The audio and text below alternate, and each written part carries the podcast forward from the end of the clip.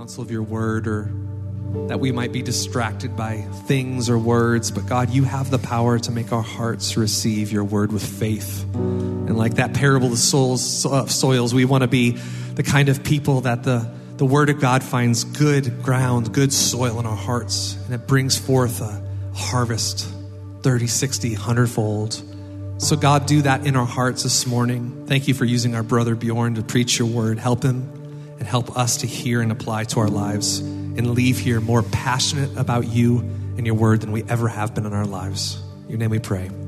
Amen. Thanks, Corey. So, as I was saying before I was overcome emotionally, that date, December 21st, 1997, and then all these thoughts of Christmases, and then thinking about what I wanted to preach today, which is the story of the wise men, the magi, if you know that word. And I thought about how many times have I heard this story, the wise men? So I'm 43 years old. I've easily heard the story 43 times. I don't remember it when I was little, but I know they were saying it. They come up every Christmas, the wise men do. Maybe you'd argue they shouldn't really be in the nativity scene based on when they actually came to visit Jesus. That's debatable. And they don't get top billing like Jesus does, and probably not secondary billing like the angels or the shepherds, but it's still a key part of the story of the birth of Christ. And there's something that makes someone nervous when they're preaching something so familiar, right? Like, I would guess, and I think it'd be a safe guess, like a, a bet worthy guess, that everyone in here knows at least the, the outline of the story of the wise men. Now, maybe some of the details we've thrown in traditions and stuff like this. Um, but we, we kind of know what happened. And there's this weirdness when you're preaching that because it's kind of like, I was thinking about it like this. It's kind of like when I'm trying to make one of my mom's recipes. And I think about what it, what it can be. And I'm like, can, can, I, can I meet up to my mom's standards with something that everyone knows? So it's funny, my mom, we, we have a Swedish feast in our house. That's why my first name is Funny, because I'm of Swedish heritage. And we have rice pudding. And it's not like you would buy at the grocery store. It's like 600 gajillion times better than that. And we have Swedish meatballs, which aren't perfectly round like you would buy them at the store. And we have this dessert that I don't know how to pronounce. But dad, if you're watching the live stream, I'm sure you're pronouncing it right now in terms of how you would say that Swedish thing. And then potato sausage, which is ground up potatoes and meats that you don't talk about, uh, all made together and put into a sausage casing. And it's amazing. But can I prepare this feast? When everyone knows how awesome the feast should be, can I do it? And there's this weird pressure on it.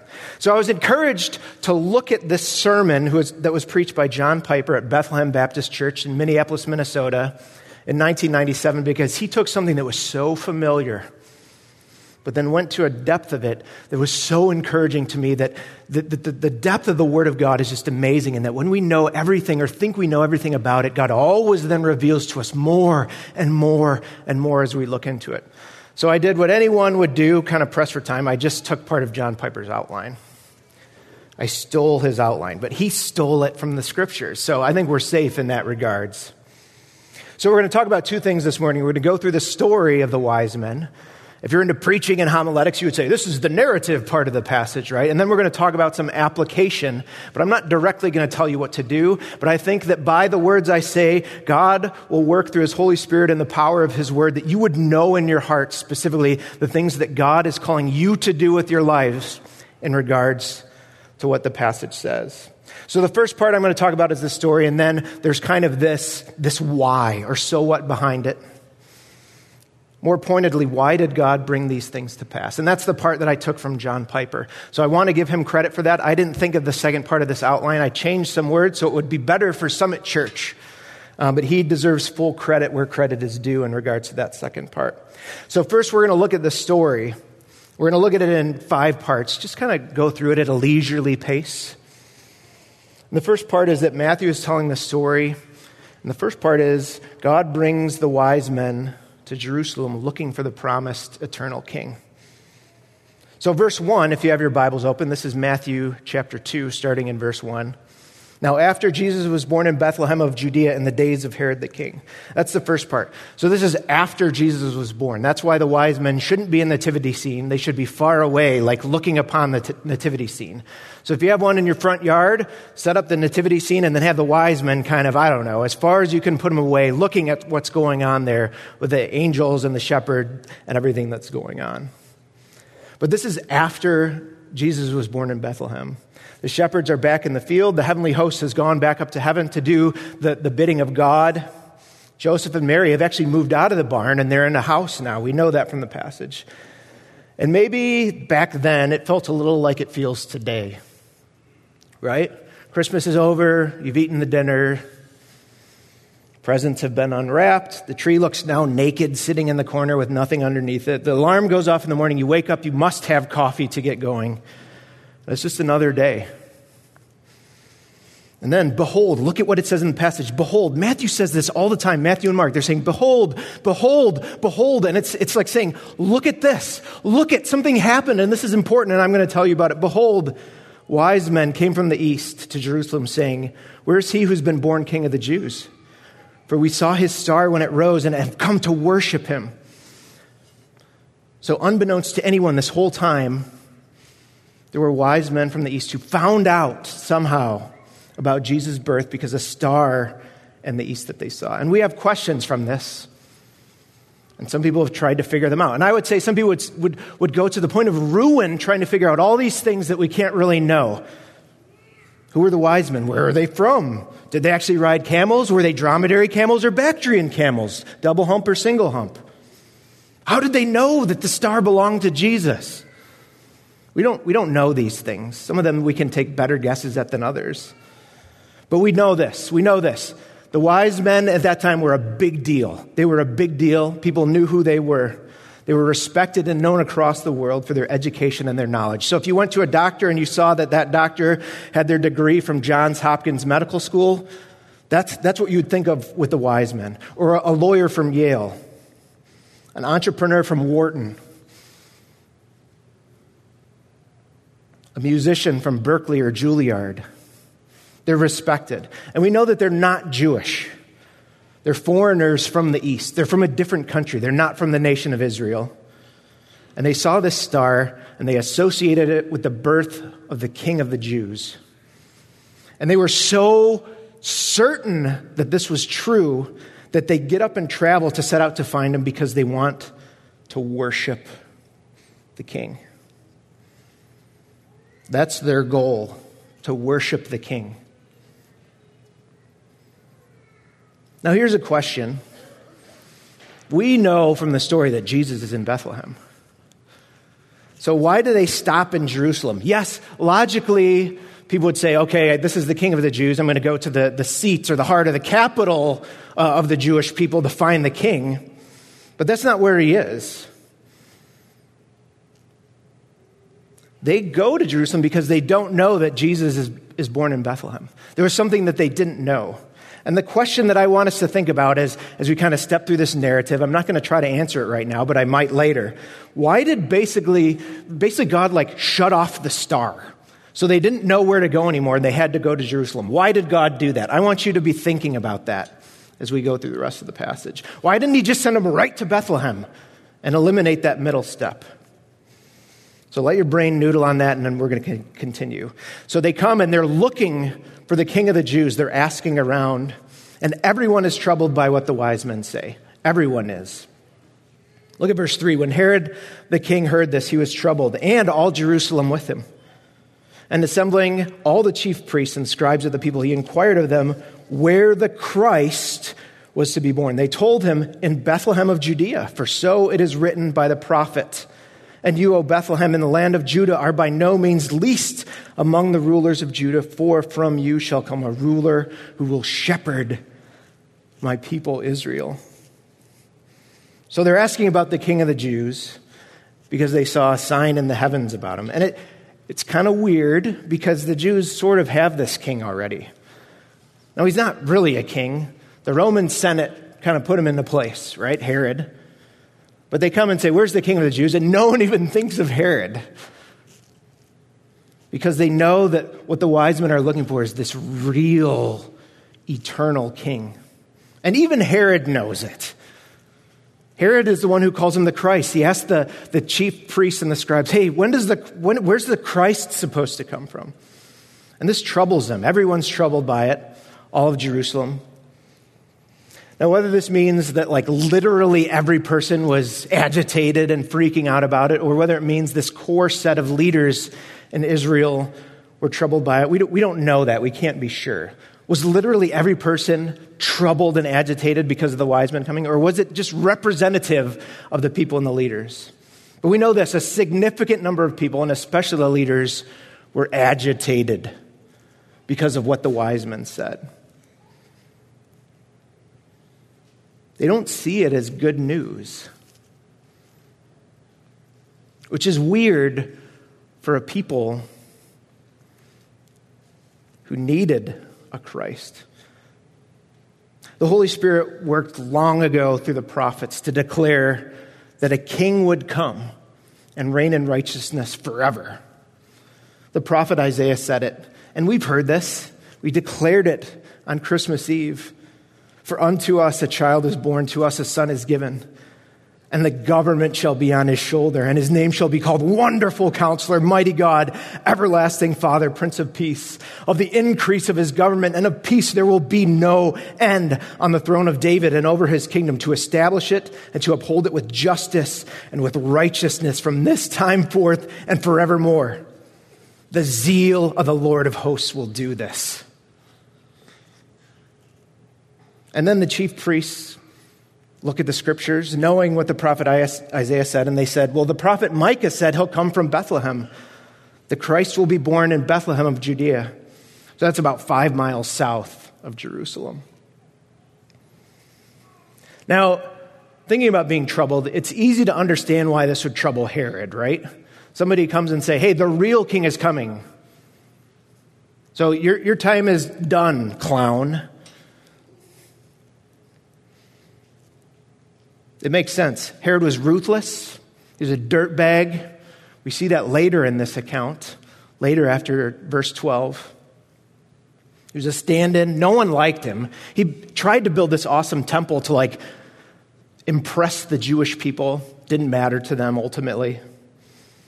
But he's, he's done. I, I get why he was troubled, right? But why the rest of the people? Why were the people of Jerusalem troubled when they heard about this coming king that had been promised? Let's hold on to that question for a little while, too. Just let it work in your brain. But Herod believes them. Herod believes what the wise men say. He believes it, but he plots against it. Look at verse 7. Then Herod summoned the wise men secretly and ascertained from them what time the star had appeared. And he sent them to Bethlehem, saying, Go and search diligently for the child, and when you found him, bring me word that I too may come and worship him. Herod believes the prophecy of Micah, and Herod even believes what the, the wise men are saying that, that the Christ had been born. He understands that God is at work. Herod really under, understands this. But rather than celebrate that God is at work, doing what he said he would do, he plots against God. He's standing in the way of what God is trying to do. He's opposing the, the plan of God. So the issue for Herod is not knowledge of the truth, but how he responds to it. The knowledge of the Christ makes not even a dent in his hard heart. He wants more information from the wise men because he's trying to triangulate something. So remember in Star Wars when Luke is going in and you see the thing on the screen of his X-Wing fighter and it's going like this and the things are moving around before he's trying to line it up so he can take the shot to destroy the Death Star. That's exactly what Herod is trying to do. He's thinking about, okay, there's this, there's this who part of it, the Christ, and there's this where part of it in terms of Bethlehem. And, and, there's this what's going on, and he's trying to line all those things up because what he wants to do is stand in the way of God and try to kill that child.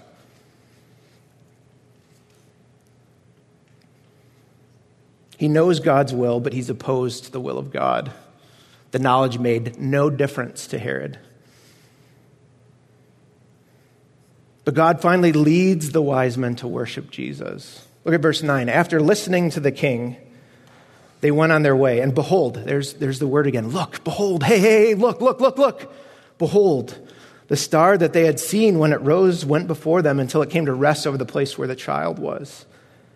When they saw the star, they rejoiced exceedingly with great joy.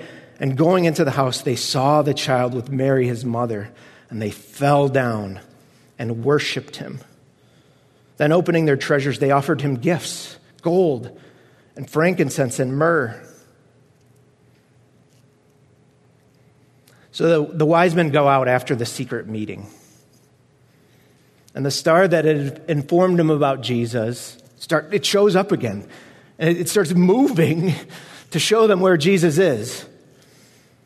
And when they see it, they rejoice exceedingly with great joy. We're going to look at this in a second, but it's amazing. And then they go to the place where the, the star is resting over the house, and there's the child with his mother Mary. And the first thing they do is fall down and worship the child. Fall down and worship. These two words go together. It's this idea of the, the wise men made a choice. They deliberately and willingly and consciously made a choice to throw themselves down on the ground in front of Jesus and worship Jesus. And now, when we say the word worship, it means many things to us. But when Matthew was writing it down and he used that word that he used, that word meant to bow down before Jesus, to bow down before the child. And then they open up their traveling storehouse. So when they traveled back then, obviously there's no banks, uh, not at least the way we understood them now. They didn't have credit cards or Apple Pay or um, Google Pay or anything like that. Um, they didn't have ATMs they could go to. So when you went on a trip, especially if it was a long way, you had to bring everything with you that you needed for the trip because you couldn't, you couldn't just stop and pick up some more money. So they had all these treasures with them that they would probably barter for. And they, they look at the child who they came to worship and they're like, We're giving these things to you. These things that we brought, maybe they intended to give some, but they said, We are using these things that we brought for our traveling and we're giving them to you, Jesus gold and incense or frankincense and myrrh. These are gifts beyond the price range that you give to normal people. They're gifts that you give only to a king. And then God finally leads them safely home. Look at verse 12. And being warned in a dream not to return to Herod, they departed to their own country by another way. So Herod is trying to involve the wise men unwittingly in his plot to, to oppose the plan of God. But the wise men are warned by God in a dream to go a different way, go home a different way. So, two things. I want, I want you to be safe, wise men, but, but also I want this child that you came to worship to be safe. Don't tell Herod where he is. So they return safely home, and Herod, his plot, has failed against God. He cannot oppose God. So that's the story of the wise men. And there's other things over time that different traditions have inserted into there, but we don't know those things to be true for sure. But the things we've gone through, that's, that's the account of what happened. So now we think about, based on what happened in history, and Matthew recording it in a specific way. Why? Or you might think of it as so what? So what that this happened?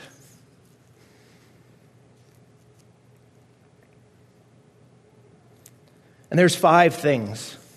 There's, there's more than five things. There, there's always more, right, in Scripture. But these five things are key things that God wants us to know, and He used Matthew to tell us but also five key things that God has done. And the first thing that Matthew wants us to know in writing this down is that Jesus is the Christ, God's promised eternal King. So Matthew is writing this down. I picture him like an accountant. We don't, we don't know that. He was a, a tax collector, so he could probably do some basic arithmetic. He could handle himself around a ledger pretty well. And he's presenting facts that demonstrate that Jesus is the Christ. So, starting in chapter 2, look at it. Jesus was born in Bethlehem. That's from Micah 5. But Matthew is saying Jesus was born in Bethlehem. That, that checks one box in terms of the Christ, or what the Jewish people would call the Messiah. Boom. And then you go back into chapter 1. Jesus was born of a virgin. There's another box to check. Isaiah prophesied that as we, we have it recorded in Isaiah chapter 7. Jesus is from the line of David. This is a promise of God in 2 Samuel 7. And then Isaiah 11 repeats it in regards to him being from the root of Jesse. And Jesus is from the line of Abraham. God made a promise to Abraham in 12 that all the, na- chapter 12 of Genesis, that is, that all the nations would be blessed because of him. And Matthew is saying this, and I'm paraphrasing. I've, I've checked the facts, every one of the facts that I know about this Messiah, this Christ. I've done the accounting on it. The scriptures say all these things about the Christ, and every one of them, the, these small, kind of obscure ones that not a lot of people know, and these big, flashy ones, they're all about Jesus. This isn't mythical mumbo jumbo. It's all real. It's, it's all true. Every single piece of it. Jesus is the Christ. Jesus is the promised eternal King. Now, that, that's exciting, but there's something that's even more exciting. If you look in chapter 1, I think it's verse 22 or 23, the angel that goes to Joseph to tell him to, to stay with Mary tells him something very specific. And he says, Your name of Jesus because he will save his people from their sins. So there's something that's bigger that, that we didn't even know about the Messiah necessarily you could, you could look back on the scriptures and understand it, but in their midst, I don't know if they knew it. And that was Jesus, the Savior, was coming to save people from their sins. The reason for the coming of the Christ was not to set political boundaries or just conquer. All those, those things happen, but to rescue people from their own inescapable wickedness. And it's not just for one nation, but for people from all nations, tribes, and all languages. This is amazing. Jesus' kingdom is for all who worship him. So earlier I posed the question why make the wise men stop in Jerusalem, right? Seems like a waste of time. Why not just take them right to Bethlehem? Move the star over, God. Let's get with it. God used the wise men to make an announcement to his own people. The first announcement was, Your king has come. Your king has come. Nobody in Jerusalem seemed to know the great thing that God had done in Jesus being born. They didn't know that until the wise men came and told them about it. That's the first thing an announcement about the coming king, the birth of the king Jesus. And then to announce that the reign of the king is not limited to people with Jewish lineage. And this was something that was foretold by the prophets that Christ would be the descendant of Abraham through whom all nations would be blessed. That's a promise of God.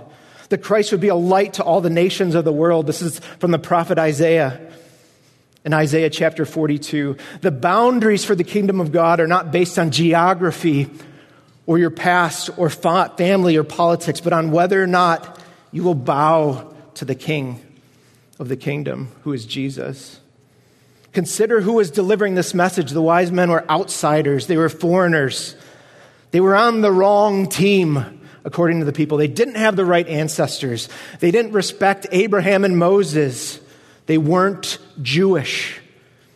And yet, God uses these men, these outsiders, these foreigners, to proclaim something and carry the announcement of the birth of Christ to the capital city of his kingdom. And that's to show us that the king requires not a certain lineage, but a heart of worship. And if we step back from this idea, even, we see it woven throughout all of Scripture. It's not a one off thing in the wise men.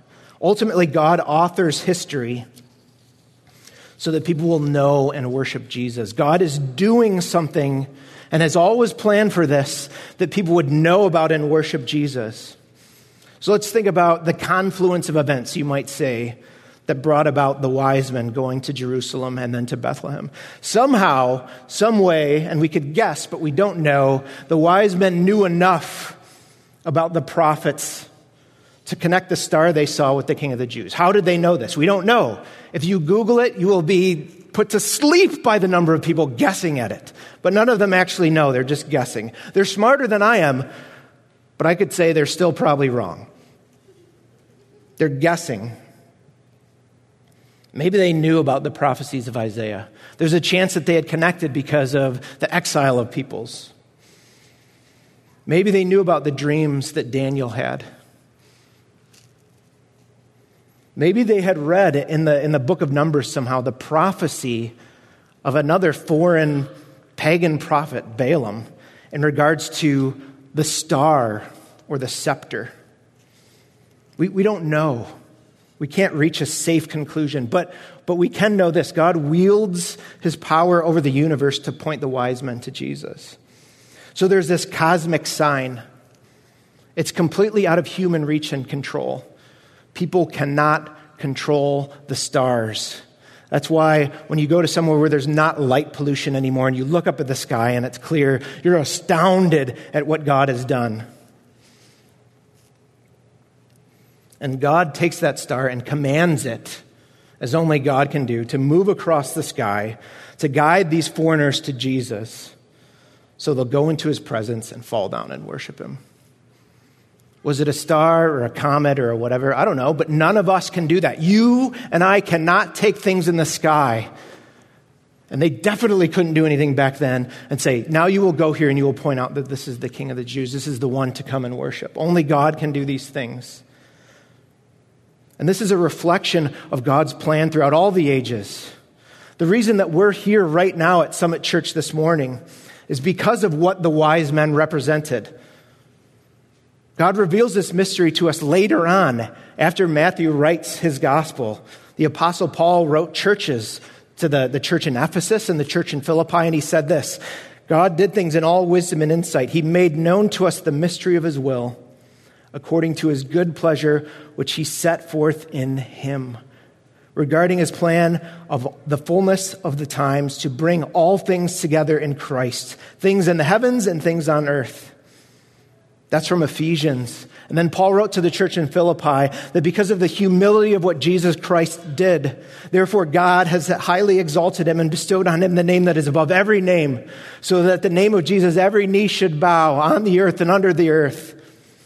And every tongue confess that Jesus Christ is Lord to the glory of God the Father. What God wants, and He will use all His power to show to the world, is that we would worship Jesus Christ. That's what He's pointing to.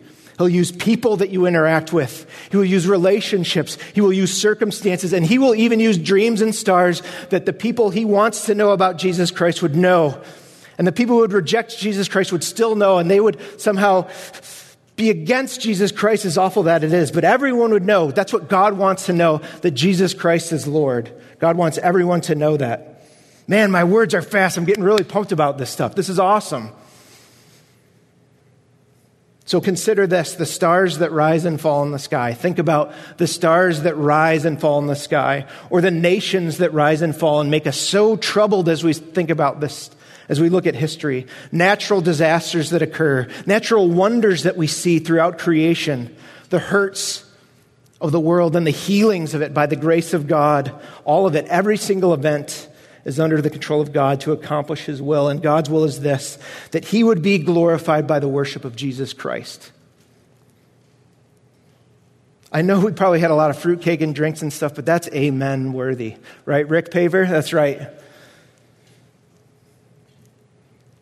So you could look at the course of your life, and I do this often. You can look at the course of your life or the path that God has led you on or the path that you have chosen to take, and there can be deep regrets in your life. And there can be great wonders, especially if you were headed on just an awful path. Just a path that's so, we're all dead in our sins and trespasses, but there are things that happen that we look at and we're like, oh, what an awful thing. And then when God rescues us out of those, it's like, whoa. Whatever the course of your life, there's nothing that's outside of the control of God. And the will of God is the worship of Jesus. Unfortunately, not everyone is with God's plan opposition to God's plan comes from hard hearts. We see it all throughout Scripture. Everywhere in the fullness of God's word, pride, the Bible says, arrogance, self will, haughtiness, stubbornness, self righteousness, apathy, dead tradition. Hard hearts produce false worship. We asked earlier why, why were the leaders of Israel especially so troubled by the news of the Christ? It doesn't, it doesn't make any sense. They know all about it, and they know the spot they're in, right? There's this thing that's supposed to be so exciting, and they're troubled and agitated by it, and they even seem against it. If you, if you have your Bible, turn to John 11. And I'm sorry I don't have it up on the screen. Um, I ran out of time, so. But John 11, 47. John chapter 11, verse 47. So this is taking place like 30 or so years after the birth of Christ. We don't know exactly how long, but 30 years after. And Jesus has just done something absolutely amazing, and that is that he brought someone back to life. John 11, 47. And as you can imagine, when someone is brought back to life, people notice that something is different. And the man he brought back to life, it wasn't like, oh, his heart stopped for three seconds. He was dead and rotting in a tomb to the point where the, the people didn't want to bring him out because they're like, God, he will stink if we bring him out. He smells, he's rotting, his flesh is decayed. But Jesus brought Lazarus back to life. And then the chief priests and the Pharisees, they gathered at a council, right? They get together to try to figure out what's going on, and they say, What are we to do for this man? They're talking about Jesus there. For this man performs many signs. If we let him go on like this, everyone will believe in him, and the Romans will come and to take away both our place and our nation.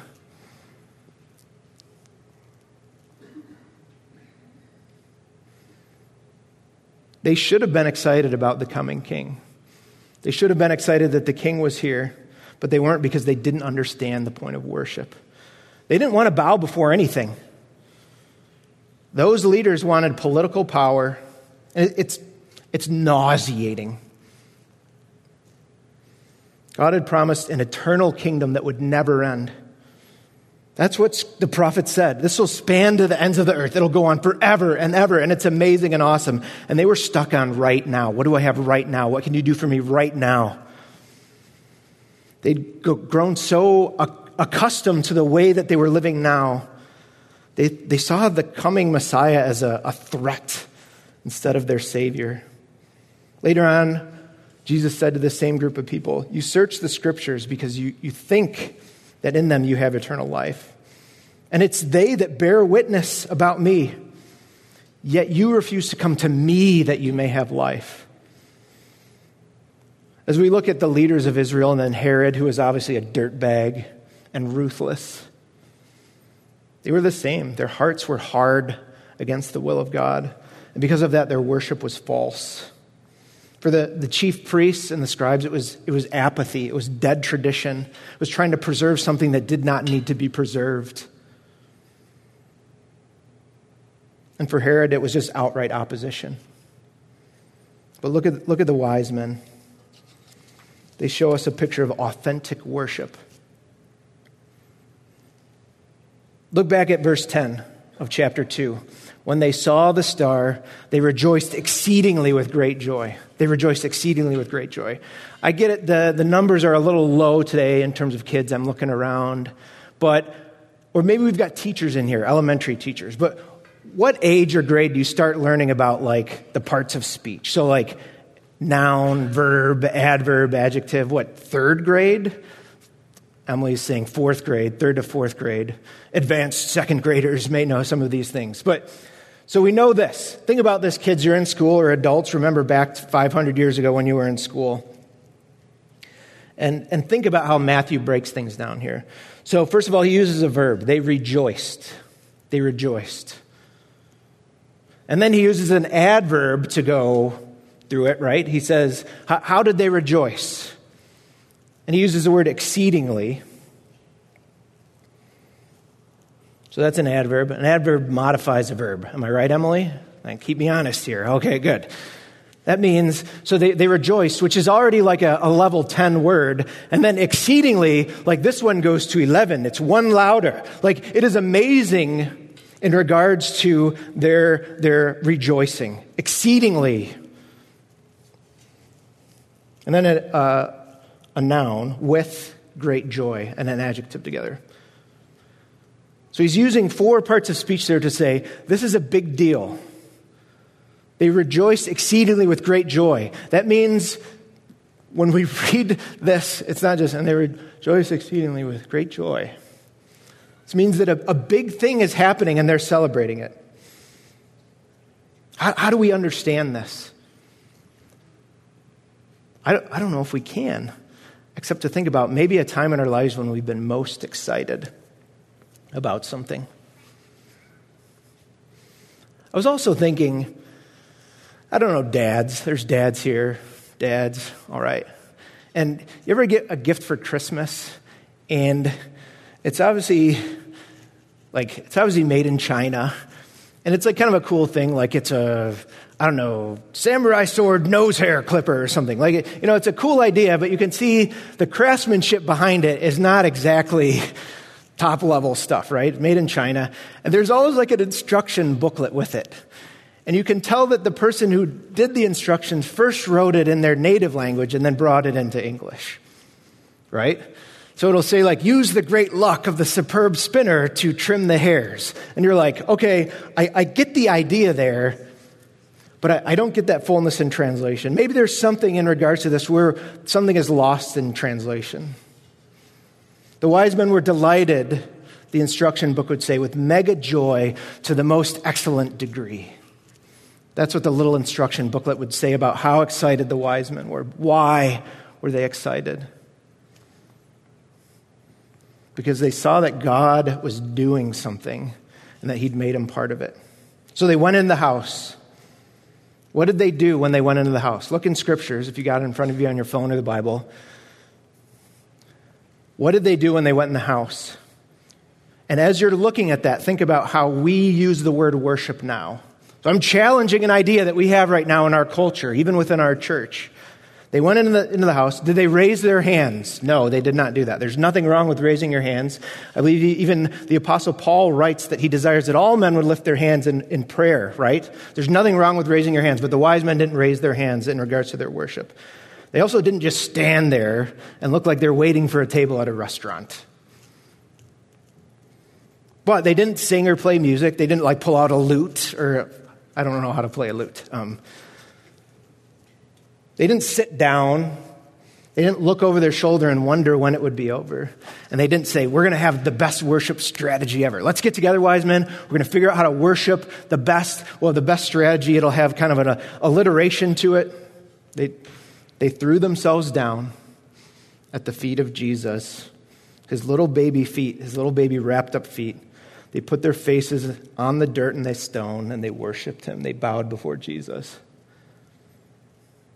And I imagine the heart of the wise men. Think about the spot they were in. They're like, God, God told us about you, and we came all this way, and you're here. So, so we're here for you, Jesus.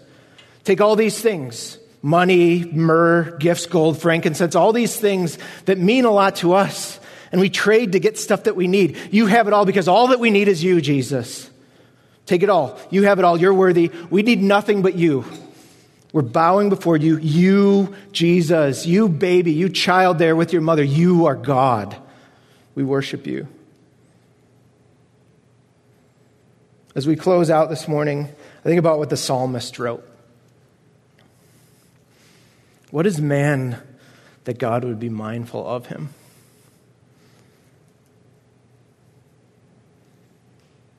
Can, can you believe, brothers and sisters in Christ, can you believe Summit Church? Can you believe, wherever you might be watching a live stream, can you believe that God would include you and me to be part of his plan in making Jesus known? What's man that God would be mindful of us? I can't go a day without messing up,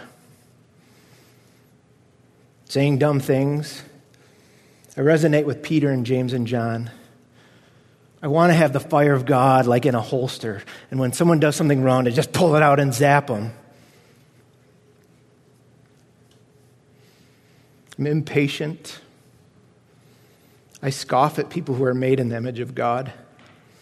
I live my life like a bull in a china shop when there's tender and fragile hearts all around me. That's what I do. And I think about what God declares. This, this is unbelievable God declares so much that he sent his son for us. God says, I love you. He really says that in Scripture. That is not an emotional foo foo thing. God says, I love you, and I'll give others for you. God says, just as Charles taught in the past weeks, I'm not ashamed to call you my son. Can you believe that? God says, as recorded by the Apostle Paul in Romans 8, I will not hear or accept charges against you, even though the people making them don't even know how right they might be. For through my Son I've declared you righteous. The matter is closed. End of discussion. And I've turned your heart of stone into a heart I can mold into a heart of worship. When we think about who Jesus is, yes, he came a baby, and it's awesome. And the perfect life that he lived. And then his death on the cross. But that he didn't stay dead and he came back to life. Considering all these things, Summit, like the wise men, we can't be a people too proud to fall on our faces in front of him. Because he's not too proud of a king to then lift us off the ground and empower us and equip us to carry out the mission that He's given us together because of who He is and what He's done. Let's bow our heads and our hearts and pray. Oh, Father in heaven, it's a great story, and it's real, it's all true.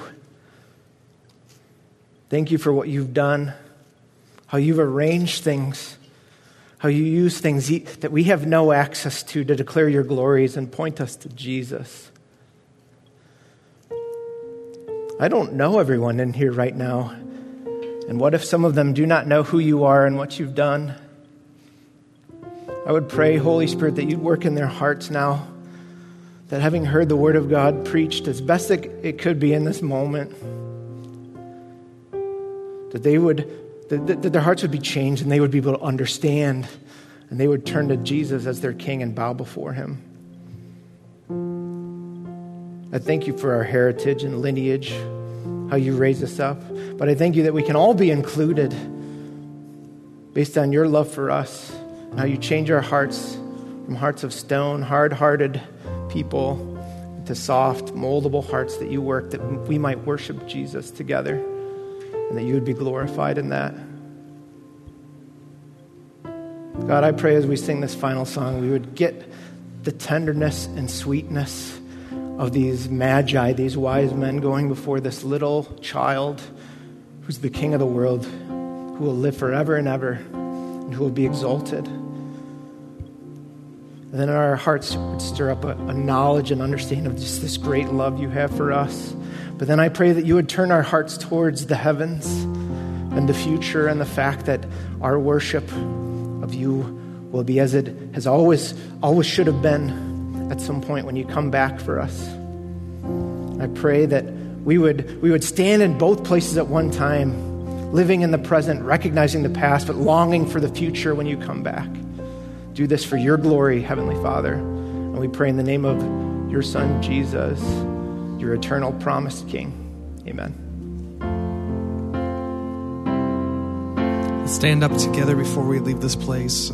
We have an opportunity. We say this often, but perhaps more tender than normal, even to, to follow suit of what we heard and to apply it to our lives.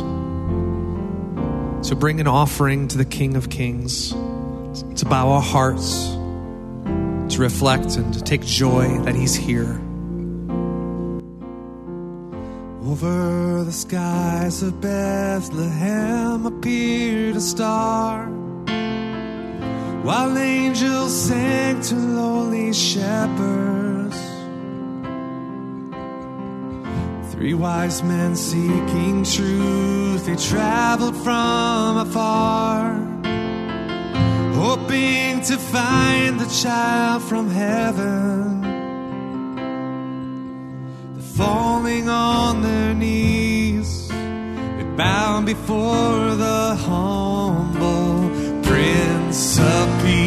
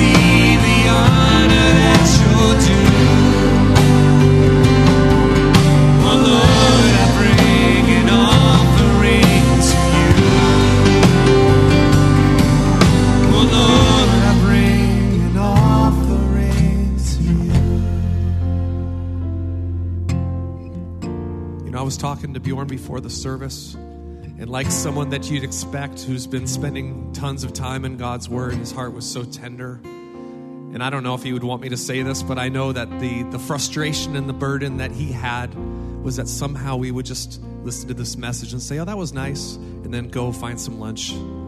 That somehow we would become so accustomed to just being like, yeah, we talk about worship all the time. We're supposed to worship in spirit and truth, and that's so awesome. And I just love my church. And now I'm going to go spend the rest of my week thinking about myself and other people. And there's something about being in God's presence that marks us and changes us. And we as a church, as leaders, we have no power to do that in a person's life, but we can create an opportunity and then we can pray our guts out during the week to say, God, will you please reach through the clutter in the hearts of all and, and the clutter in all of our hearts and minds? And would you do something that would ruin us for anything less than serving you? And I know in a room like this, there's very likely people, maybe you've just grown up in the church and you've heard this so many times, it's just so familiar. And you're like, yeah, I agree, that's true. I checked that box off. Or maybe some of you are just so hurting in this season that it's so hard to hear these words and to consider what they mean. Maybe you've just set your heart against them and you said, no, I don't, I'm not, I'm only here out of obligation for somebody. That's okay. God is working in the hearts of people and he'll work in your heart too. And I would just say this morning, if these words are anything but precious and convicting, that you would just take an opportunity, even right now, to pray to God and say, God, do something in my heart to cause me to love this. Do something in my heart to understand this. Do something in my heart that would cause me to just not walk out of here and forget this call to worship because this is the greatest thing that God has created us for. It wasn't to make more money, it wasn't to be the smartest guy at your job, it wasn't to raise perfect little kids. It was to live a life bowing our hearts continually and taking great advantage of the glory of being able to come to the Lord with your mess and saying, I jacked everything up again, but you're here and your mercies are new every day. And so I stand in reverence before you because you're a holy God who revealed yourself through centuries. You kept all of your promises, you did everything in time, just like the prophets said. And I know that the one thing that you want from me is to love you. And so this morning, let's just be honest with ourselves. We're incapable of manufacturing that kind of love. It has to be a spiritual thing that God does in our hearts. But I've also learned this too. Even when I don't feel it, we sing, I know you're working. Well, even when I don't feel it, I worship. And then God does something supernaturally in, in my heart and causes me to love the things that He loves and hate the things that He hates. Causes me to take my mind uh, off my myself and to put it on Him and others. So I wonder if we could do this just one more time before I say you are loved and you walk out of here and have lunch.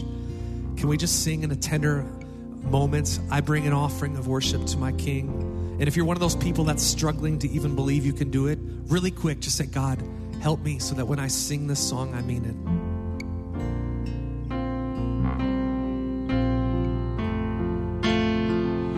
I bring an offering of worship to my King. One on earth deserves the praises that I sing.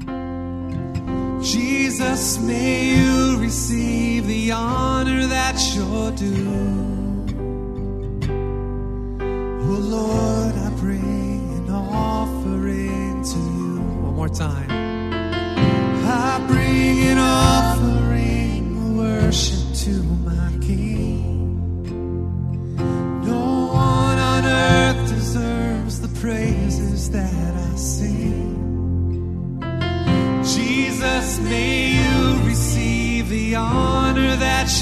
You're in my life, Lord. Do it. Oh Lord, I bring an offering to you. Lord, we've worshiped, we've heard your word. Now we need you throughout this week to stir in our hearts and re- restore to us the joy of our salvation, renew a right spirit in us. We need you to cause our hearts to love the right things and to reject the wrong things.